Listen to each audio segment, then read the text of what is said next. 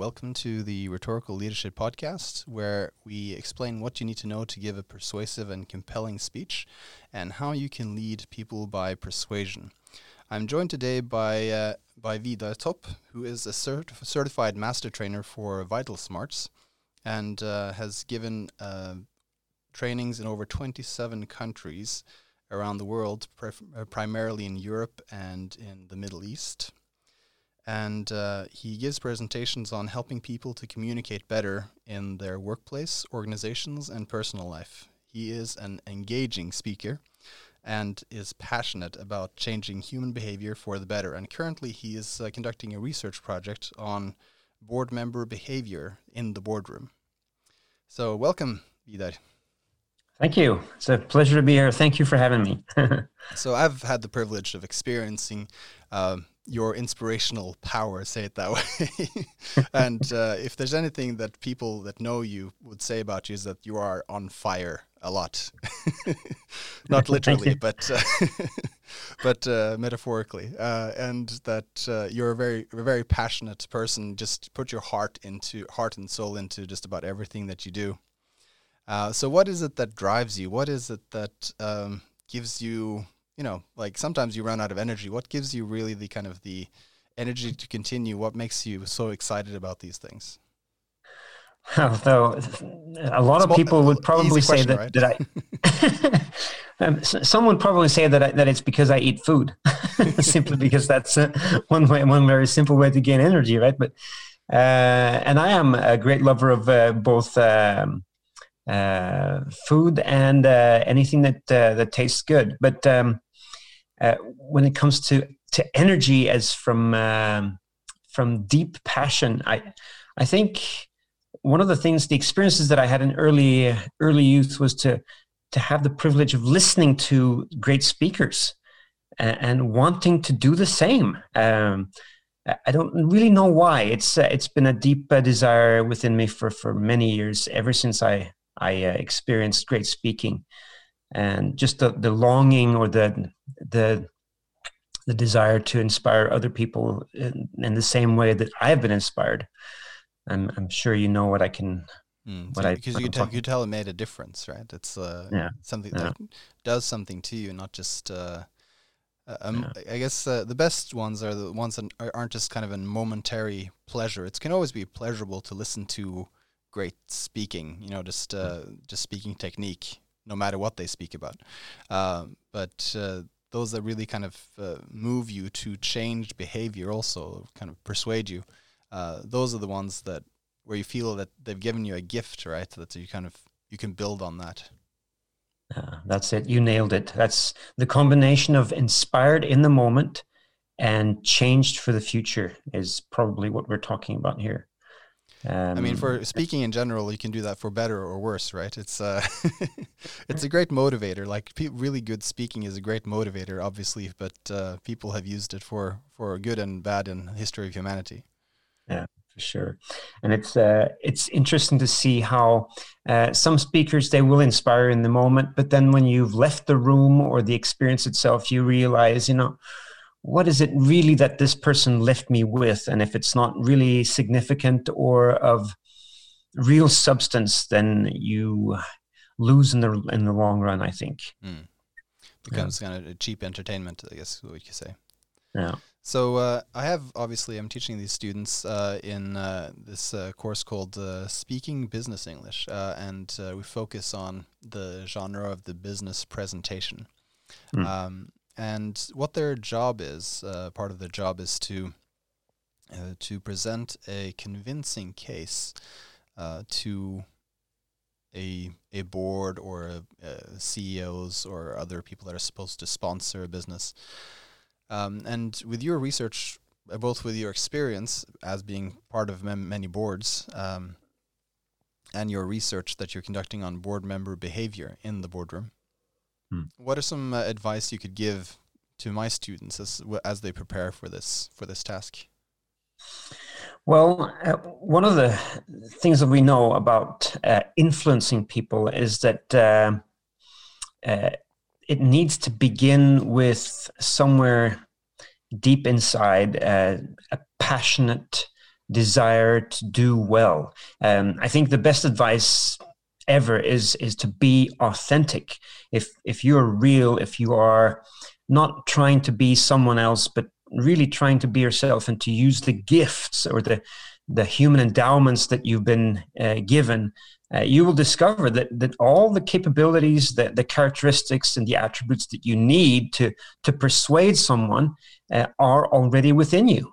And so, passion will bring that uh, to fruition. It will come out by you being passionate. That's my yeah, yeah. That's interesting. That's uh, with the the TED Talks book that I'm also using for the course. Um, that's also what they say is that their their thesis is that there's some people that are naturally more gifted at speaking than others, but everyone can be a good speaker.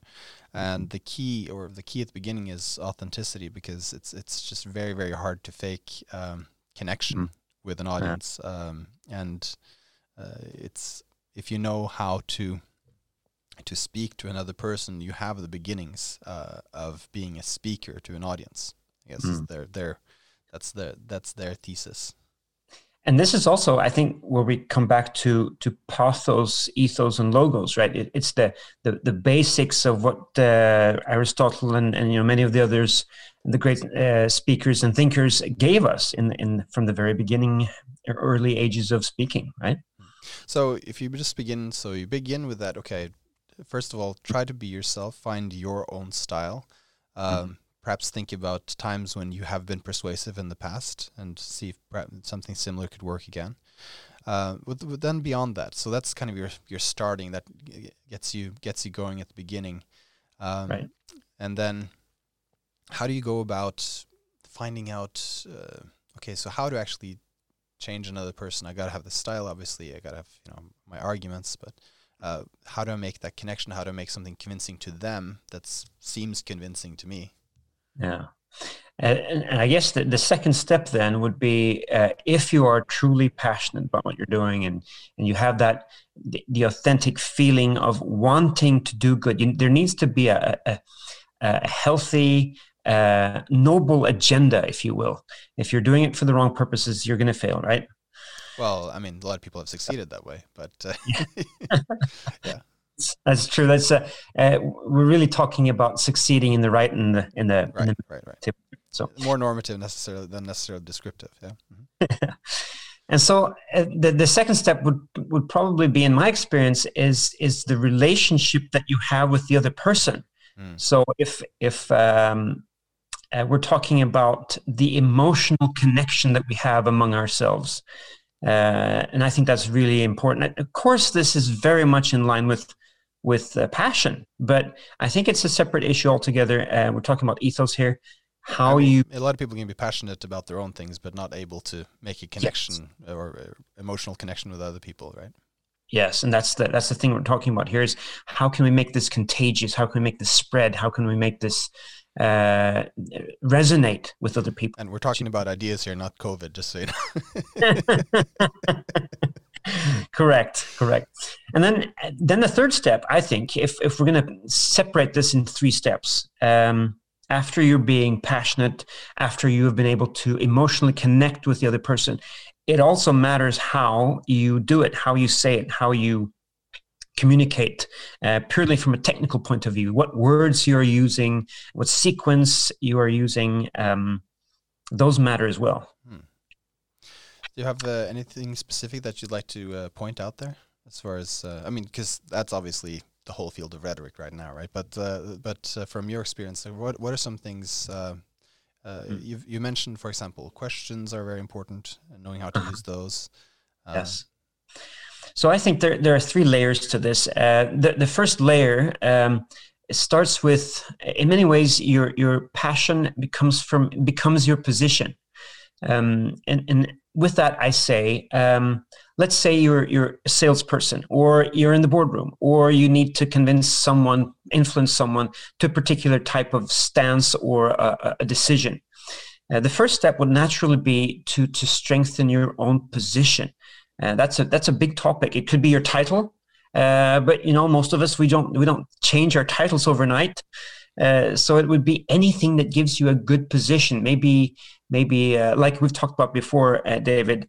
uh, things that you know or or even uh, science or something that gives can strengthen your your uh, arguments right so marshal your your evidence your forces what what are, what things are backing yes your point say it that way yeah. mm-hmm. I think those are a very important standpoint uh, from which you can leverage a, a, lot of power. So your position needs to be strong. And secondly, I think the network. Uh, can you bring people along? So let's say you want to convince five people in the room. Um, right. Can you convince even just one other person in the room before trying to convince the other four? Um, it gives you added power as well. So then perhaps having some private conversations with them, trying mm-hmm. to seek out good moments to to bring up these things. Yeah. Uh-huh. And in a sales perspective, this would be me calling, let's say, I will speak with Stephen, and I will say to Stephen, listen, I was speaking to Anne this morning. She says that I should be speaking with you. That that's a, just that little edge that will will give you uh, added power from network and knowing people. Right. So, uh, I mean, don't want to get too much into sales here, but obviously that's what they say is nothing nothing's worse than a cold call, right? So anything, any kind of connection you can make, whatever it is, is better than a cold call, which is hi, I'm a complete stranger, I'm calling you about this. Mm. Right. this, this is where we're talking about references, you know, the, the by recommendations. This is why um, um, in in uh, elections they will seek endorsements. This is what we're talking about, right? And then lastly, when we're talking about um, the, the tactics, this is when one instance, one example of this might be questioning skills. It's uh, it's you as the facilitator in a in a communication or a dialogue where you will discuss using rhetorical principles to convince other people, and questions are substantial mm. uh, in this respect. Of course, that requires some that there is a possibility for some feedback and some back and forth, and that they are willing to participate. Mm. And you know the science of, of questions is uh is is huge. Uh, I, have written uh, authored a book on this, and, and it's it's uh, one of the things that I feel strongly about because, as you say, uh, when you use questions, one of many um, dynamics is that people will participate, and when they participate, they will feel ownership. Mm-hmm. So, what kind of questions are? I guess that's you know, not to go like too deep into here, but hmm. so say I want to convince a board that a certain investment is worth it. Um, obviously, they'll be skeptical because investment they always want to kind of try to hold on to the money, right? Um, right. What kind of questions can I can I use to perhaps open up their perspective or make them convince themselves? I guess is what what the goal is, right? With good questions. Yes. So if you know a person persuaded against his will is of the same opinion still, right? This is Dale Carnegie, um, and and this is um, the the principle principle that we're after here is to help people have go through an experience where they themselves realize or discover the benefits of uh, the best solution. And I think if if you're doing questions well, you're not simply um, manipulating or coercing people into a path that you yourself have decided upon before the conversation, but you're going along, you're having a conversation and an experience together with the other person where you also yourself uh, will be convinced by the, the collective perspective, if you will. I mean, it sounds really, that sounds, uh, you know, obviously it sounds great and it becomes this co creation mm. rather than perhaps uh, per se persuasion. Yes. Um, agree. I but agree. obviously, um, from in some settings that may be hard to simulate in that sense. But yeah, so so I guess you want them to try to take some of the journey that you've taken along mm. with you, right? Try to try to because there must mm. have been some question that prompted you to find the solution exactly. in, the, in the first place. Uh, um, and, and instead of presenting the solution too quickly, which will only cause you to fail, the best thing is to have have them at least experience some of the journey that you yourself have been on, right? Mm. And there are there's you know there's a lot of research been done into questioning skills and techniques.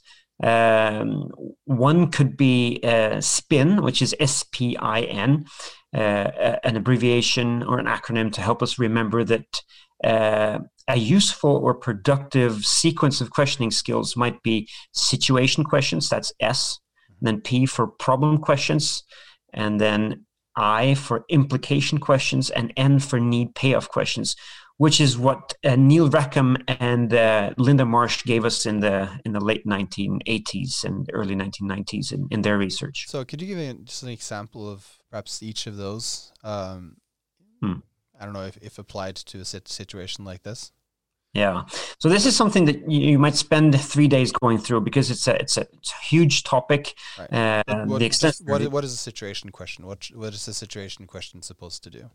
Yeah, the, the short version of of these four types of questions. Uh, situation questions are what is naturally perceived among people as being um, a normal beginning of a conversation. You would you would not move into the other types of questions before you've uh, shown them a certain type of courtesy of being interested in them.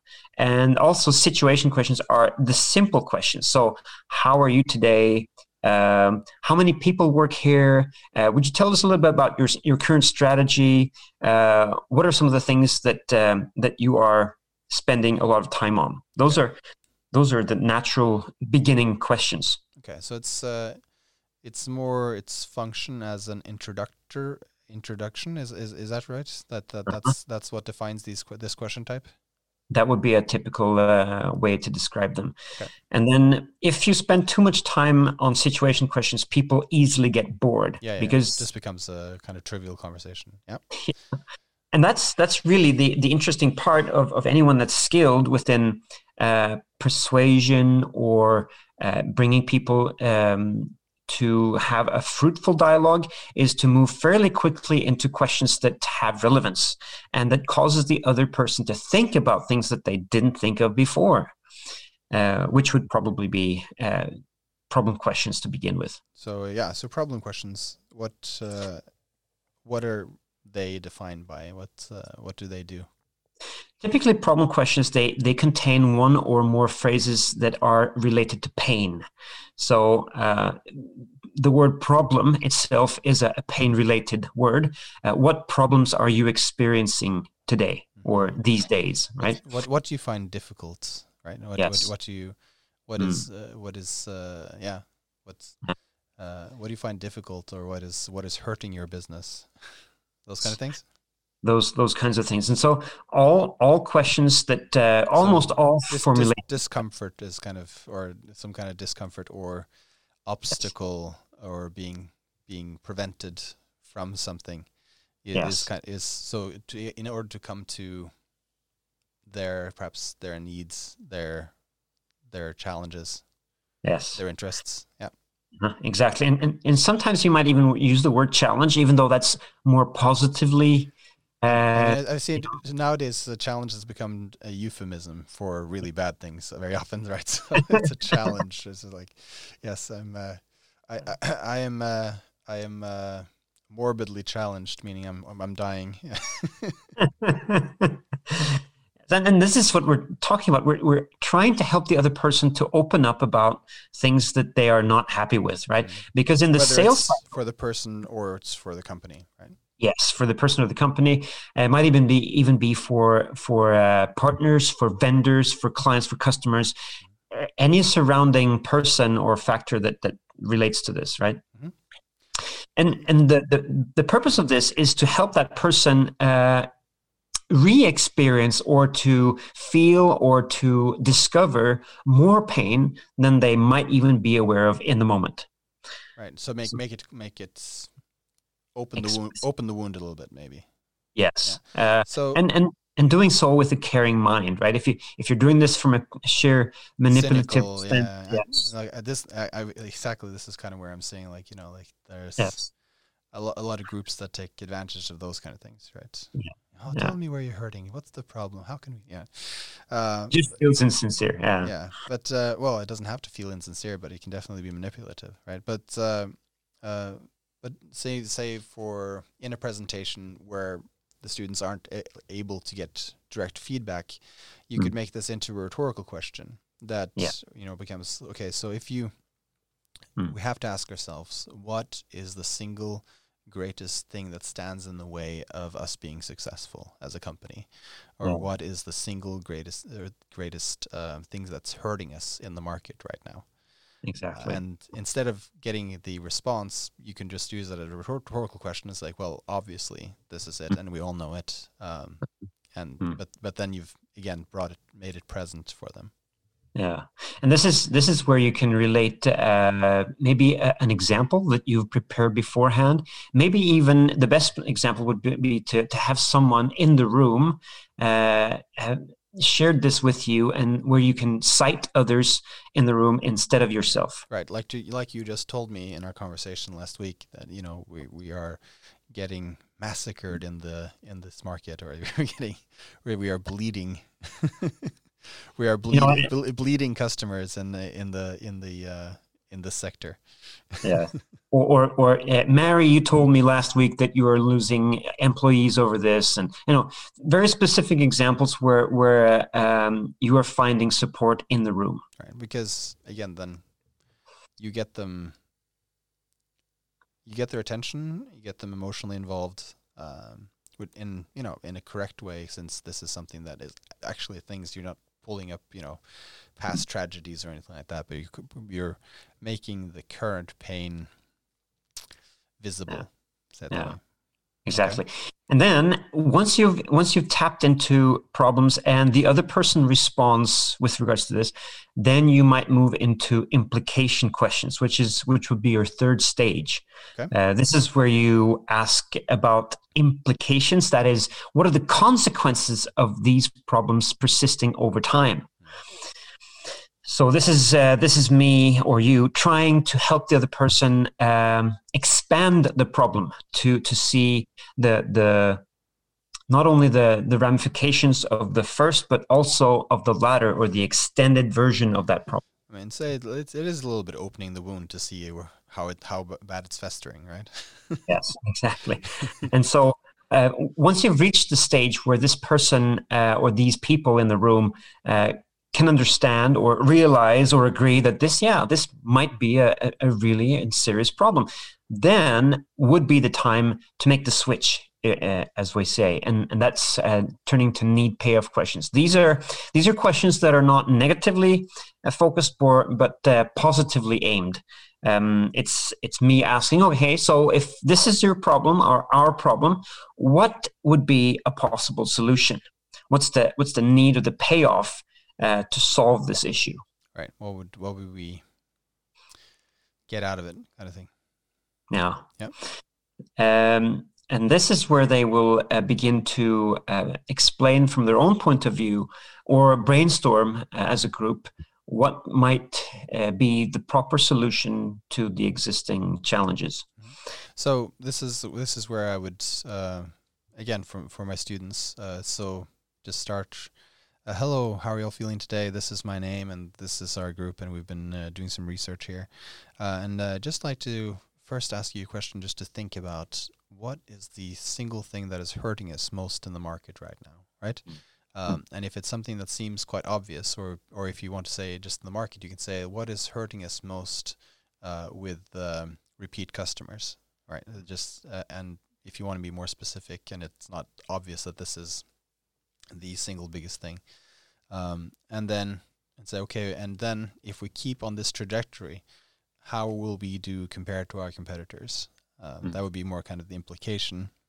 Mm. And then the need payoff is well, uh, so how can we fix this? What what what can we do right now to mm. quickest possible and in the most effective way bring us back to where we want to be? And then, if you really wanted to go for the, the kicker in this, you could do the same as you've done with the problem questions and extend it with positive implications or positive consequences and say, okay, right, now suppose so, have so, this solution, then what would happen? Okay, so yeah. that's kind of building the vision, right? Saying, yes. okay, so for example, you could say, well, there was actually a company that had the same problem that we had, hmm. um, hmm. and or organization that had the same thing that we had, and this is the thing that they did, and this these are the current um, results that they can show, mm. and the uh, the this is their trajectory that they're on right now. This is what we want, right? Mm, exactly. Kind of building the dream a little bit. And then the science of this uh, specifically is found, you know, during you know, all through statistical empirical testing that uh, if you've done so well, you probably will have a solution that fits exactly what what the other people in the room have articulated. So, uh, and that would be uh, making um, uh, a statement, a benefit statement that helps them to see that the solution that you have in mind would actually be the best fit. Uh, I mean, we're very close to sales now. Mm-hmm. Um, right. Some of the research that has been done on this in this field also um, highlights that the spin model might not always be the perfect way to go about, uh, you know, pitching I mean, or pitching someone. I, I, would say, just in general, this hmm. is what uh, Perelman says about you know rhetorical models or other models too, or uh, characterizations of different you know uh, art types at different times in history. That hmm. these characterizations are more useful than universally true. Yes, right. absolutely. And it's, it's a wonderful way to put it because uh, what we've found is that uh, if, if a person is uh, solution oriented, it's very difficult to involve that person in talking about problems because they will only look at the world from positive perspective. Um, so being, you know, sensitive to this as a, a, an influencer, you may want to check your feedback on the first few problem questions. If that person just doesn't tap into the negativity of problems, problems and and uh, challenges, then you may want to adopt a different um, path altogether. Mm. So it depends. Again, this comes back to it's so important to know your audience, right? It's it, it's. Yeah. Um, because we operate in different ways, and uh, even though there are some things we have in common, there's uh, you know we we all function in in different ways, and there may be cultural aspects to this too, right? This pragmatic thing that oh, this is something that we have control over and that we can change easily. Um, mm. That's not universal. You know, that's no. uh, that uh, you see the world that way. So I I uh, am just now thinking about a colleague in in England who uh, who was uh, in a situation where he needed to convince the local council uh, about a certain project. And one of the things that they had trouble with was um, uh, when um, uh, public officers were running around, you know, uh, emptying garbage for people in their houses. Um, uh, they had um, a number of traffic fatalities that caused people to die uh, they were run over during their doing their job. And um, when he was trying to convince them that they needed to change their ways, he decided to tell a story about one of those uh, employees who died being run over by a truck. Mm. Uh, and I think this this surfaces the the the benefits of sharing personal stories and how they can really add power to this this uh, questioning, facilitating uh, skill that we're talking about here. Right, because the uh, again something that can make it present, make it uh, relatable, um, and so yeah, so the uh, the it it helps again to make give them that presence, right? Mm. That connection. Yeah, it does. And so, uh, if we can add personal experiences or the experiences of other people uh, related in short nuggets of stories, you can really tap into their emotional uh, reservoirs. And, and, and when people are uh, personally touched, it's so much easier to help them uh, make good decisions based on a, a collective uh, understanding of, of what's best for, for us. Mm. And just to be, be clear here, so it's uh, I mean we're talking about creating emotional connections here, but it's it's not completely what you'd call pathos because it also you're talking about an example. I mean that's also what you have in science, right? A lot of different examples of one thing, and out of that you can devise mm. a certain regularity or a rule uh, or a a, uh, a law of nature uh-huh. uh, or of of so of society that these things happen with regularity. Here's one instance of that, and that's that's not just uh, uh, to create emotional, um, you know, make people cry or so, but it's but it's uh, also logically it just um, helps to frame the issue in a way that's you, you see certain given certain things, certain outcomes are more likely or probable. Yeah, that's exactly right. And and this is uh, where you're really tapping into my passion is is what I'd like to accomplish within you know maybe next 20 years or so is is to help particularly uh, top management uh, in the boardroom, if you will, or in the executive group of leaders uh, to help them uh, have a good, open discussion and make decisions based on facts as well as feelings. Mm. that's if if if I can make that happen, then uh, I've uh, I feel I've accomplished a little bit of what I've I, my mission, if you will. I, I'm, I'm passionate about that, like making big or good decisions uh, mm. based on an inclusive dialogue, good arguments, etc. Yeah, because and this is this is the power of this is if people really talk together, if they really share true information, then the best decisions are always will always surface, right? I mean, I'm a little bit more skeptical about that uh, because there are a lot of things that play in there. Uh, there can be good information, but there can be competing egos. There can be power plays. Um, you know, there are a lot of things that can still come in in the way. But uh, and people may have a very good process, but still end up mm. making some bad decisions. Uh, but I think the percentage of good decisions will definitely increase.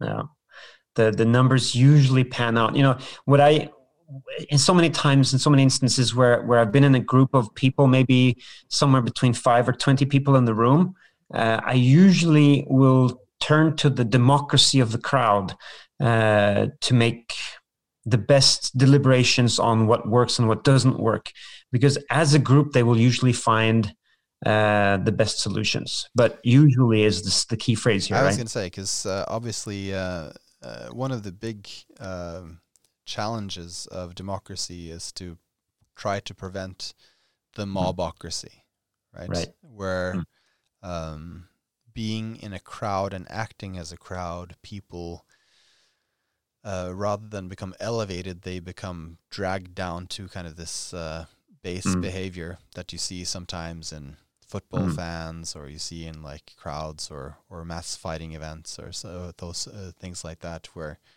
people that are acting normally and quite are quite elevated human beings, but they're but just because they're part of this crowd, they get sucked into base behavior. Um, that uh, yeah. you know, so there's uh, the, a lot of democracy uh, and d- democratic theory and a lot of work on on rhetoric um, is hmm. really about not that we we don't say this this isn't a real threat. It is a real threat, uh, but we also know that it works west best when most people participate because this philosopher king uh, notion just doesn't seem to work very well. it always becomes a tyranny.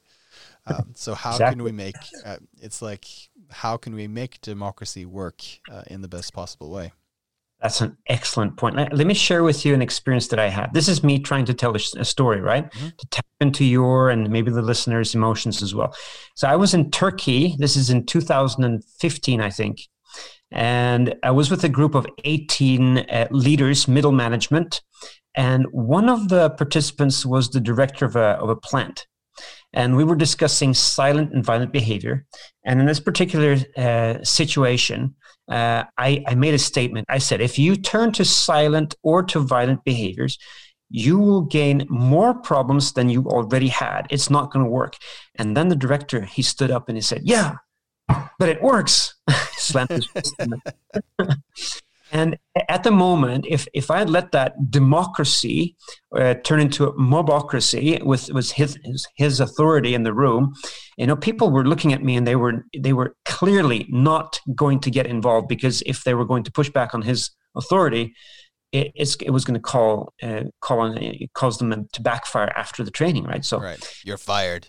yes, and in this moment, I had to balance the room by being a, a, a um, a brave facilitator to discuss the issue in such a way that he and the others as a group would reach that good uh, healthy perspective on this principle rather than just give in to his um, to his standpoint because you know this is i mean and they're speaking probably with some of the background of you know what's happening in turkey mm-hmm. what's happening in turkey at that those times what's happening now erdogan the kind of strong man like not dictator, but moving towards Absolutely.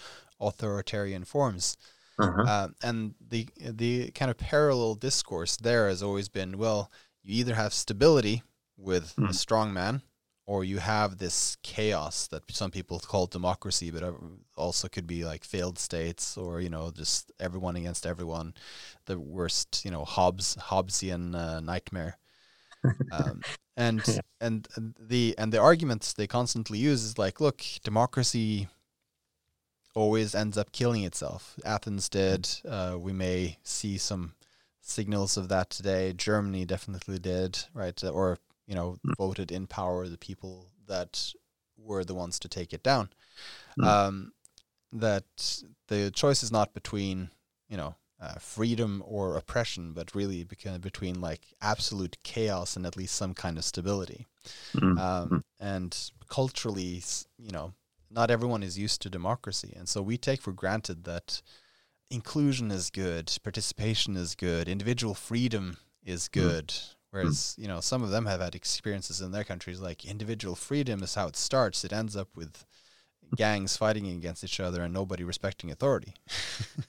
exactly. And and the way in which I handled this moment, I actually smiled at this director and I said, wonderful we have an antithesis right? So uh, I, I love the discussion. And so he knew that i was welcoming his pushback if you will. Mm-hmm. and, and then in this moment i provided a few examples. And then i facilitated a discussion among the, the people in the room uh, to, to bring up more more examples.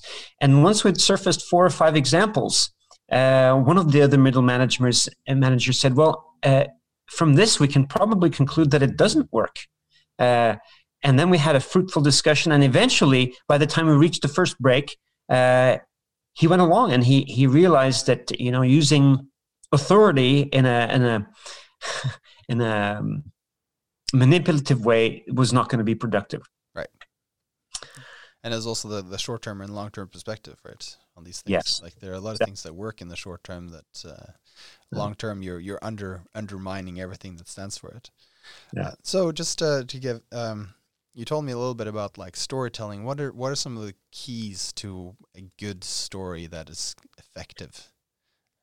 Well, I think uh, storytelling um, is probably one of the the key aspects of facilitation that I've grown very fond of. I, I knew about stories as a kid. My my mother told me stories. I mean, you know, we all do, right? Yeah. yeah. Yes, we do. Uh, I also learned technically about storytelling as a student. Uh, when I came in in a in a position where I had to offer training, I kind of I had arc and stuff like that. Yeah. Yes, but then uh, I think seven years ago, my eyes were opened with regards to storytelling in a in a completely different way. Um, we had some training from um, uh, in the U.S. Disney Disney storytelling, uh, so called. From, uh, from and it's is it like from script writers that kind of well this is our kind of concept for a good story and then you how you can yeah. replicate that? And you, you, have different forms of this. You have the the two minute version, which I'm really fond of. Uh, I think the two minute version is probably the one that I use the most because if you're a good storyteller, you can go on beyond two minutes. But mm-hmm. to really capture people's attention, two minutes is probably as long as you have them. Right. So I mean, it depends also if you have a large audience or if you have a small. It like, does. does. captive audience. Hmm. And and what I've done is over the years I've um, I've actually filmed or made recordings of my own keynote sessions and training events. And if I play them, if I fast forward them, I, you can tell that the group is is falling down into their seats when I'm presenting theory, and they're getting back up in their seats when they hear stories. It's a it's a wonderful dynamic to watch. Okay, well, uh, at risk of uh, having uh, our audience fall a bit down in their seats. Uh, but uh, let's do a little bit of theory first. All right. So uh, as far as so it has should be short. Should be short, two minutes. Right. Try to keep it to the most relevant details. Get to the point quickly. Mm. What else?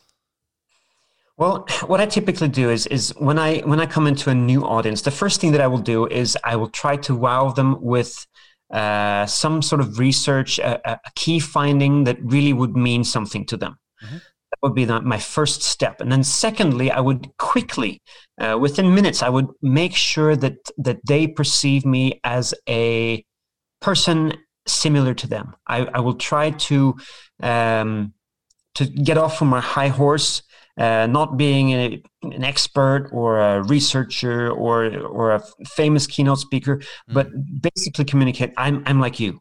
Okay, so uh, speaking not down to them, but to them. Yes. Kind of try to even the level. Uh, to even the levels, because if if if there is any unequal ground, it's everything that I will do after that is going to fail. So I want to make sure that first of all they know that I have something that is worthwhile listening to. Number two, uh, he he views himself as an equal, and then I will move into storytelling and questionings, questioning skills. Um, uh, if if I were to provide an example of how this might work, uh, I was I think this was in Hungary. Um, we had a group of 25 uh, middle managers there, and um, in the room was one. You know, you sometimes have those people in the back of the room there was one person he was very antagonistic. Um, a person that uh, was going to go against the crowd whatever i was going to postulate. This, so this is this like just one who's thinking in his mind why am i even at this training? Yeah. this is a complete waste of time. I i have so much and more important things to do. and for the fun of it let me sabotage right, right, so right. if i'm going to be here anyway i'm just going to you know yeah.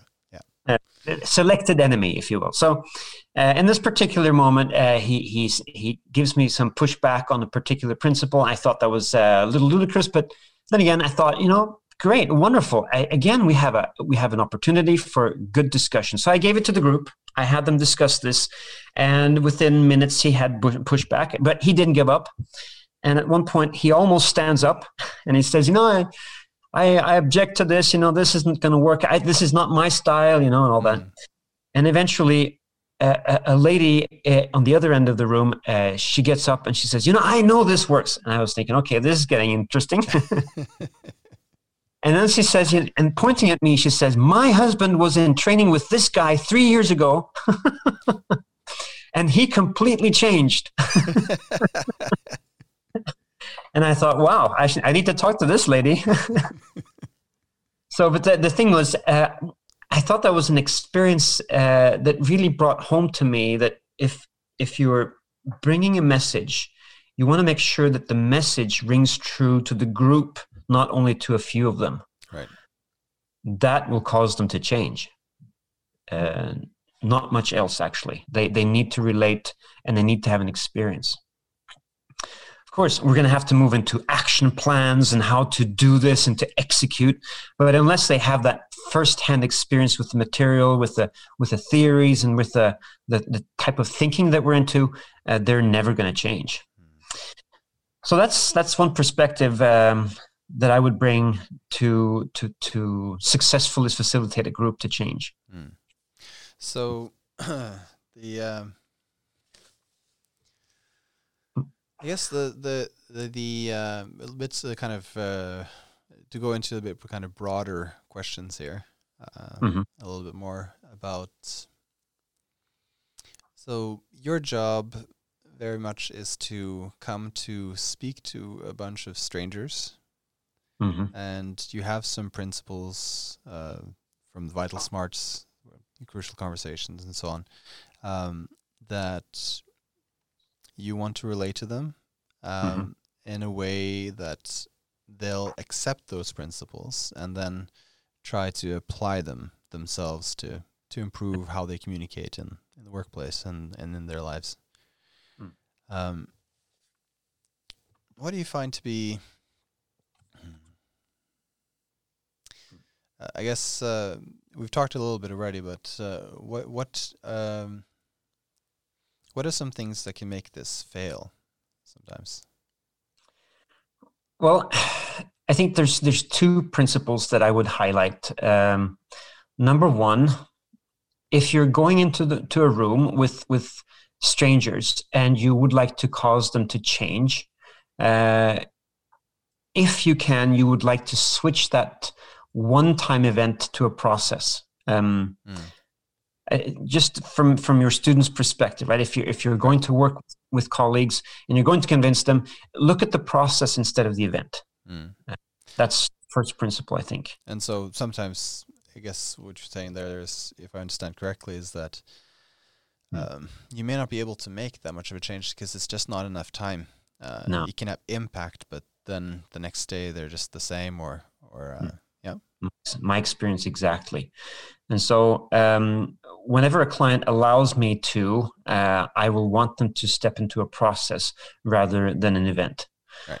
Um, try to influence change over time rather than do so just during one day or a particular seminar or workshop. Of course, it takes time and that's more expensive. Right? yeah. And, and that's that's why I would also give them financial incentives to to prefer the process rather instead, because they yeah. they may have more lasting change. Yes. Okay. Well, what's the other principle that you said that uh, could so, prevent the process from functioning?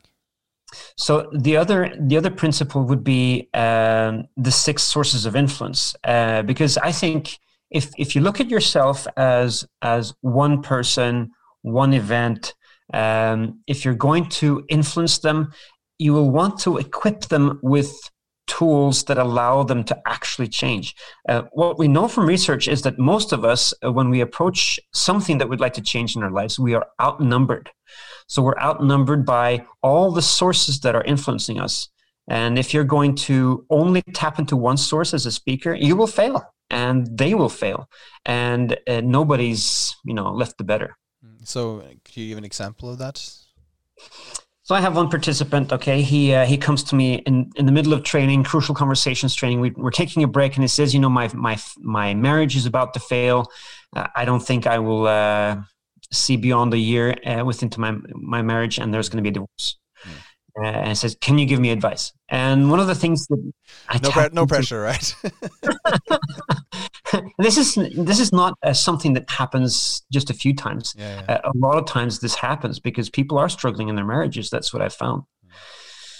And so you're thinking to yourself, okay, how can I have an impact on this person?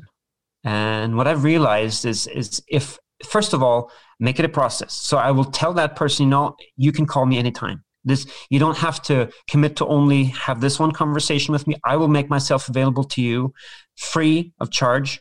Uh, call me anytime. I will make it a process. Uh, because i'm if i'm sincere about this i will i will put effort into it. Okay so personal commitment yeah. Mm-hmm. that's that's the beginning. Then secondly i will try to equip that person with with an opportunity to actually change.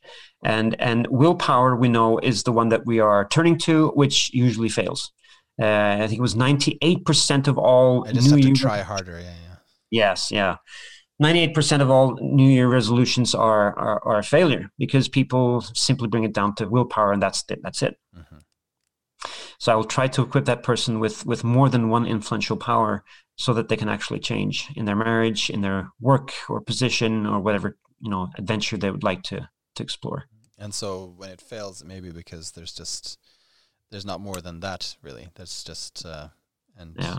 uh, there there's it doesn't there's no system no. that they that they adopt from from the principles that you teach. I guess is what you say because it's it's like yes, I have the principles, but I don't have any kind of foundation or any kind of uh, building uh, of habits, mm. times to review this, times to revisit these principles, uh, times for mm. applying, reevaluating? Well, maybe I could share one experience that I had in Kosovo. I, there was a, a participant there. He he he was he was uh, as a group we were just exploring the six influences of of of uh, the powers of influence, sources of influence, not rather. And he said to me, you know, I was a soldier, I was a sergeant, and my my uh, team we were going up this particular hill and this this uh, long trip, and at the end of the day, I was exhausted. I I was completely left out of strength. And when I opened my backpack, I found six big rocks that my team had put into my backpack. and at this stage, he says, You know, I just realized that this was not a joke. They were trying to punish me for being harsh on them. Right? Mm, right. And in this moment, he says, I discovered that I needed to change my style. Uh, and we were talking about social pressures We were talking about uh, leadership skills. We were talking about providing support. We were talking about incentives. We were talking about uh, tools and um, surroundings and um, all of these sources. And and this is one of the things that he brought to the tables. You know I needed to change my style. I needed to make friends with my with my uh, teammates mm. rather than than step on them and and, and just violate be, their ego. Just be their commander. Yeah. You know, we had a f- very fruitful discussion there, and I think uh, this group they left the room skilled and and uh, uh, equipped with tools to make actual changes.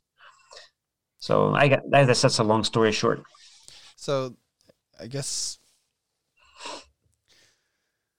uh, one thing that they find a bit challenging, I guess, uh, just thinking of my own style and the way I approach things, mm. um, compared to, uh, I say, like you're much you're much more charismatic speaker in many ways, uh, and uh, the way than than I am. Uh, I'm more reserved, and I think part of it is this kind of ability to or or willingness to be vulnerable, mm. right? Uh, because you do open up yourself, and I'm sure I'm sure you've also had some experiences where this opening up yourself has not always been reciprocated, um, and you o- do open up yourself for I don't know scorn, rebuttal, uh, mm. for uh, you know. Uh, it, it's it's it's a very intimate space to be in. This kind of uh, not motivational. I won't say you're a motivational speaker, but you know, but uh, where you are trying to inspire people to change, mm. and there are people there of all uh, kind of backgrounds, uh, including mm. some egoistic and self-absorbed, narcissistic people. Um, and for, for me, it's like I I always have.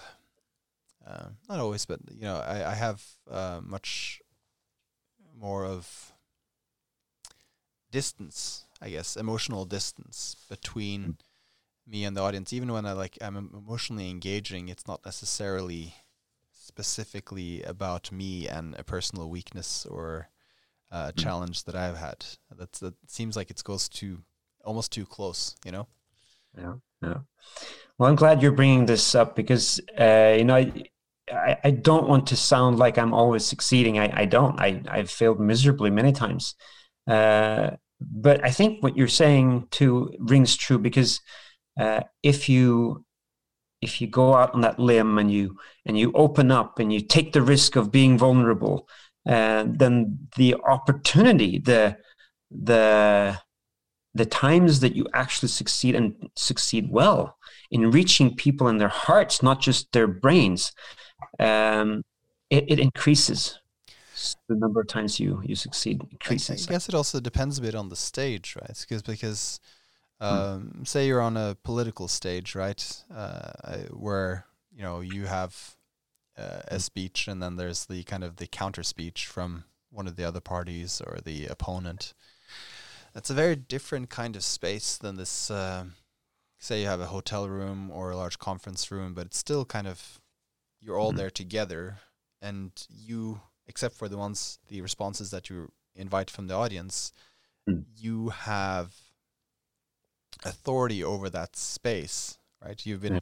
and you've been granted a certain amount of credibility by the very fact that this organization has hired you so okay well the boss has def- obviously sanctioned this and this expenditure so he must be a good you know he must be good at what he's doing you have some initial credibility there and and there's it also uh, is a little bit more of a trusting space. Could you say? Mm. Yeah, absolutely. That uh, allows a bit more of, uh, trust mm. than than you could in in other fora, right? Mm. Yeah. Or would you say like it's you could do the same thing in any kind of situation? That's a hard one. It's a hard one. I think uh, my my colleague Joseph Grenny says it well. He says, "I'm I'm here to bless, not impress." Right, and and I think uh, w- when I go into a room, I sometimes think to myself, "Okay, given the circumstances, today is the only opportunity I have to reach the people in the room. I will most likely never see them again." Uh, given that scenario, I, I asked myself, okay, how can I make sure that I'm not only great, that I'm not, not only leaving a, a, an amazing impression, but that we make this an exceptional opportunity. And, and that that sets the bar high, and that that will cause me to do even surprise myself in the in in a in a situation where I will share and teach, and and it's I think it surfaces as as a lot of energy. People will come to me and say, you know, you have so much energy, Vidar. But it's it's it's it's a natural thing because I really want to to help them have an experience rather than just you know be impressed by some lunatic from Norway, you know, coming in, flying in. I guess that touches a little bit on the on the other uh, point I wanted to go into is that you know there are a hmm. lot of different kind of speaking styles, um, and when I've observed you at your very best, um, your speaking style I would describe as as charismatic. You know, mm. it's like uh, you know at the very best, like it's like you become larger than yourself. Hmm. Uh, mm. You have. It's very clear that it's not an act or like mm. a very well perf- good performance in any way. Hmm. Uh, there's there's vulnerability there, connection. Um, and uh, uh, you know, I, I, would definitely like describe it as, hmm. um, yeah, this this is more similar to hmm. Certain evangel- evangelical preachers or or you could say vekkelsespredikanter, as you say in Norway. Um, the uh, charismatic speakers, uh, the the way you describe them, rather than the more, say, measured, informative, uh, or mm. or persuasive in the way that's more distant. Yeah. Well, um, what's your I, what's your experience of it? Perhaps I guess it's my my question. And like, mm-hmm. how does it feel in that moment, and how do you build up to it, or is it more of kind of an almost unconscious thing, and it's like now it just happens? I think I, I think I've moved into a lot of unconscious skill for sure. But seven years ago, I had a discovery uh, that changed the way I do things. I think I, um, I discovered that if after a speaking opportunity, one or more in the audience, if they perceive me as a hero or a celebrity or someone, you know, special, even. Uh, I've failed. I think that the, the times that I've succeeded is when someone comes up to me afterwards and can relate on an equal level, uh, perceiving me as someone who is simply just caring. Um, you know, I could turn it around and I could say, if after a speaking opportunity I feel I need to bring myself down or to uh, uh, calm down, even if if for some reason I feel uh, as if I'm floating a little higher than other people, uh, then I've failed. That's that's my my decision criteria of success or failure uh, these so days. How, how do you do that? Because there's a certain mm. dynamic when mm. you're in the situation and you're sharing uh, principles. People are kind of applying it. You have these hmm. stories. Mm. Um, and they notice you're doing something and you're doing something that can be very powerful and mm. that can almost it, it almost can't help but build relate to you and kind of build you up in their eyes um, and you know uh, uh sometimes i think these you know you talk, talk about like cult followings and stuff like that sometimes very it happens very involuntarily right it's like uh, like yeah. it's almost like more of a, an effect of the mass rather than the speaker. Mm. You know what I mean? Mm. The mass of people rather than the speaker. So, so what do you do to like to consciously deflate this uh, balloon? I guess of that that keeps building under uh, such a process. Yeah, I think there's a number of things, uh, a, a, large number of things that I do. Let me give you a few examples just to illustrate, because uh, general principles will not cut it here. I think number one, I will I will share uh, a balanced uh, number of failures as well as successes in storytelling. Mm-hmm. I will provide examples of how I fail. Uh, and and so that people will see that oh okay he's he's a human person doing you know as as many stupid mistakes as I have or even, or even more. Making yourself um, again vulnerable is kind of like yeah. so some people could look at that as like what an idiot right? Exactly right. So I will also balance the number of stories that I share from business perspectives and business life and and from my own personal life I think that does matter too. Um, another thing is is I would typically, depending on the on the size size of the group, I would sit down instead of just standing. I will sit down as part of crucial moments in discussion, where the I, I will leave the the the authoritarian facilitator role to whoever feels like speaking and and people will know that that I've abdicated my role as someone who decides who says what and for, and for, just for brief moments even that that will make a difference with the fragility that comes with that and the potential vulnerability yeah yes absolutely if someone dominates too much i will stand up again and, and re re um, reassert that assert my uh, my position uh, also, I will I will sometimes uh, highlight mistakes that I made. So I had a speaking opportunity for a crowd of people. I had my glass in front of me, and then for some stupid reason, I picked the wrong glass and I took a sip of water and and I said, "Oh, sorry, I took the wrong glass." And that, you know, of course, that had, had everybody laugh, but it also showed them that I make stupid mistakes, right? Mm-hmm. Um, so, would, if, would you share with them like?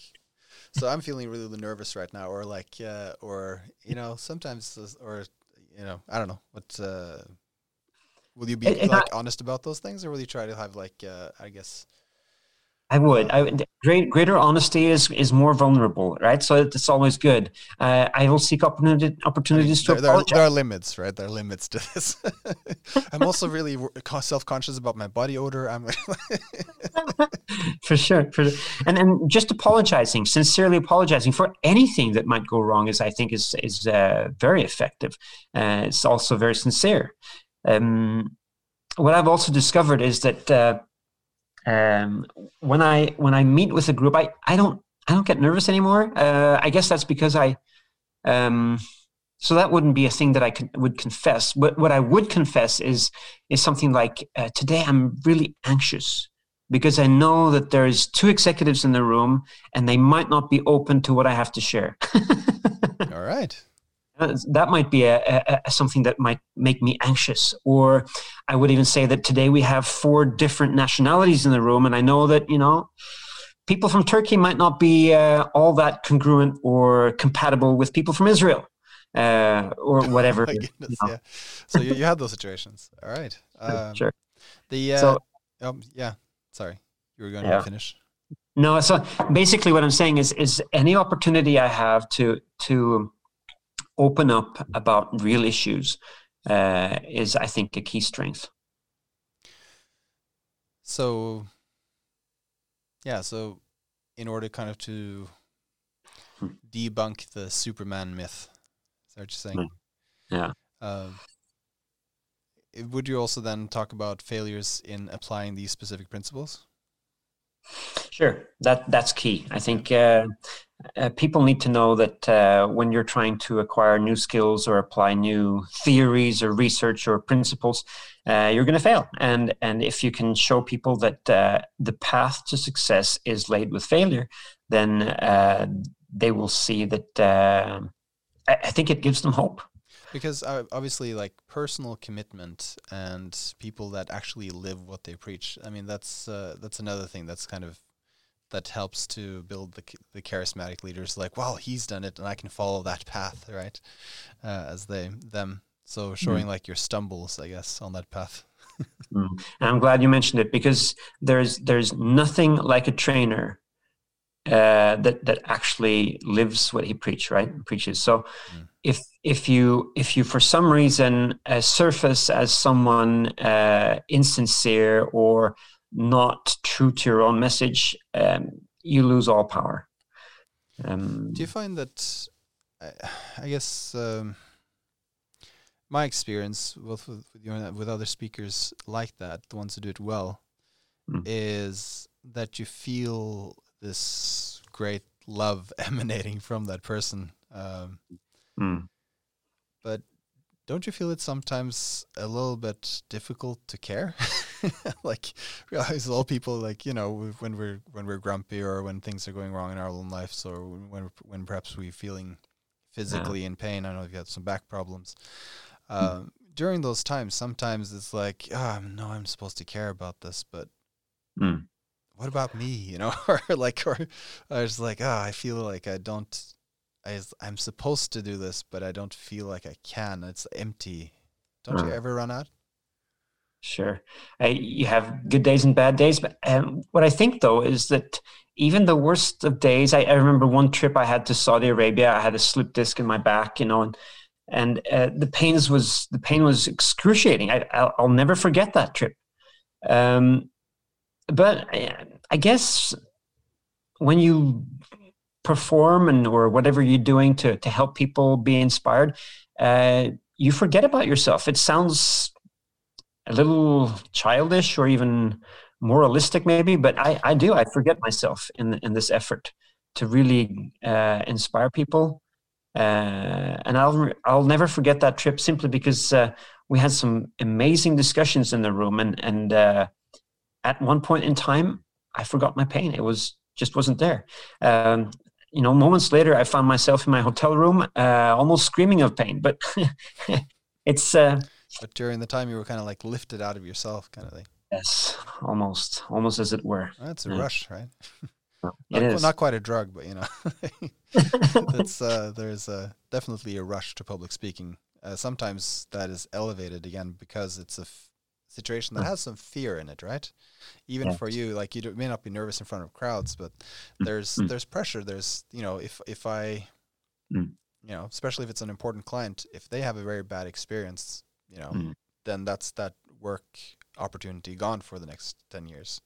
Yes, it is, and I think for for me, uh, what I usually do when I come into a room, I don't I don't see the people in the room necessarily. I look beyond the people in the room. And that's really what inspires me. When I look at a boss or a director or a, an executive, I look at the people that that person will work with. And I'm thinking to myself, how can I help the person that this person might be, uh, you know, he might be, he or she might be a manipulative, micro managing boss? How can I help that person change? And how can I help that person be a better husband or a, better wife or a mother or a father? Uh, because I see the children of the people in the room, and I'm thinking to myself, how can I help them actually change, not just have an inspiring experience? So you have like this almost vision. Yeah, that's that's what I that's what I do. It's it's natural to me. It comes natural. I I I think to myself, who who am I really affecting with with the the few moments that we have together? Because because I, I keep thinking like there are definitely people that I, I'm thinking of that I could make them a good speaker, but I don't think that could ever make them enjoy it.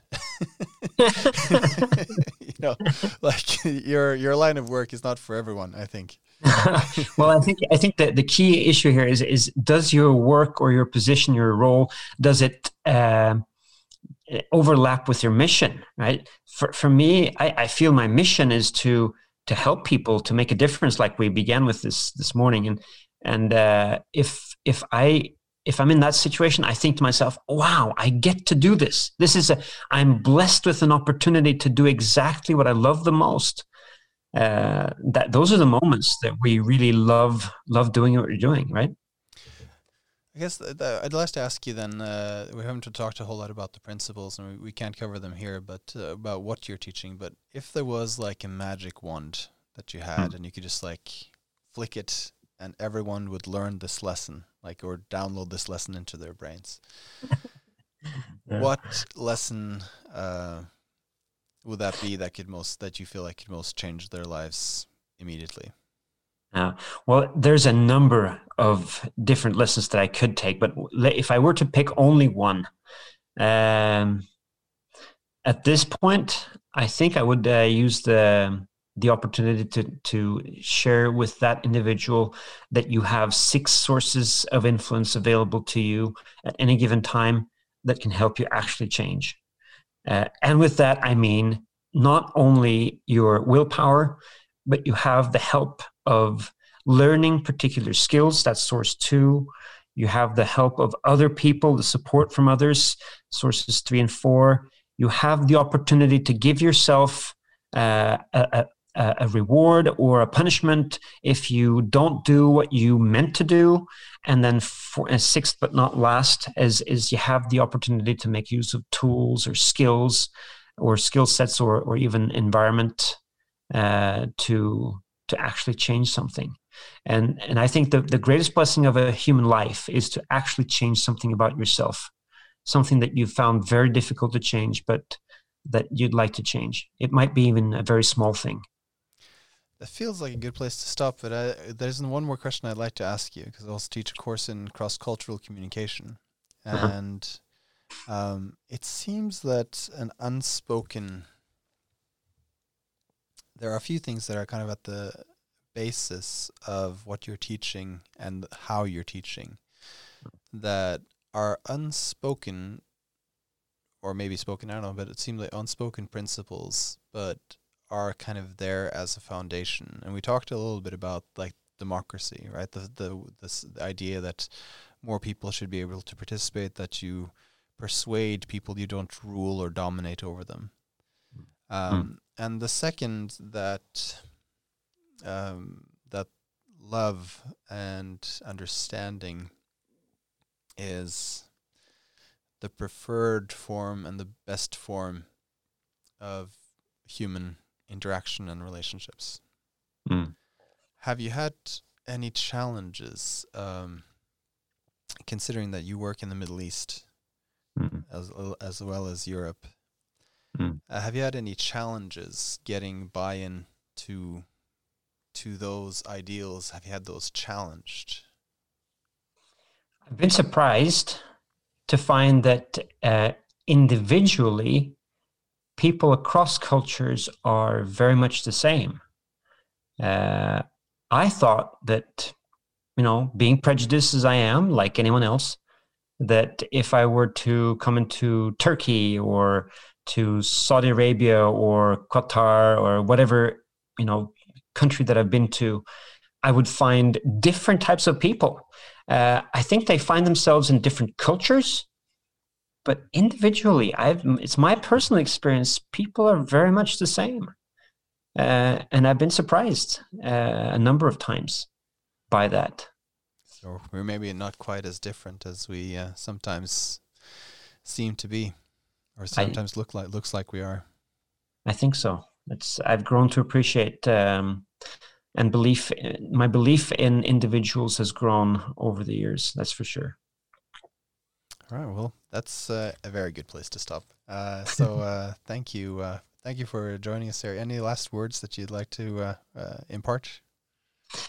Well if i were to end with one thing you know some people might think that that authenticity is just a tool for manipulation right? Mm. the, the the worst cynic among us might say that but I think uh, Joseph Grenny's um, wonderful uh, definition of manipulation is great. Uh, would you like, like to cite it, uh, David? You know it as well as I do. Yeah. So manipulation, and I've, I've used this earlier when I was talking about Daniel Schrutt, but uh, manipulation is that which stops working as soon as the other person understands what you're doing. I mean, that's gold. That's gold right there. Um, so yeah. So because at the basis, manipulation is a lie, right? Mm, That's the yeah. thing where it's uh, you know like, um, and if you uncover the lie, then it stops mm. working. Yeah, and then if you are authentic, if you really are sincere about what you're doing, it, most skills will serve in your favor. Yeah. Great. All right. Thank you for joining us for the uh, Rhetorical Leadership Podcast. And uh, thank you, special thanks for Vidar Top. And uh, hope you join us again for uh, you listeners for uh, more insights on how you can lead people through persuasion rather than by force or by being the boss or the tyrant alone.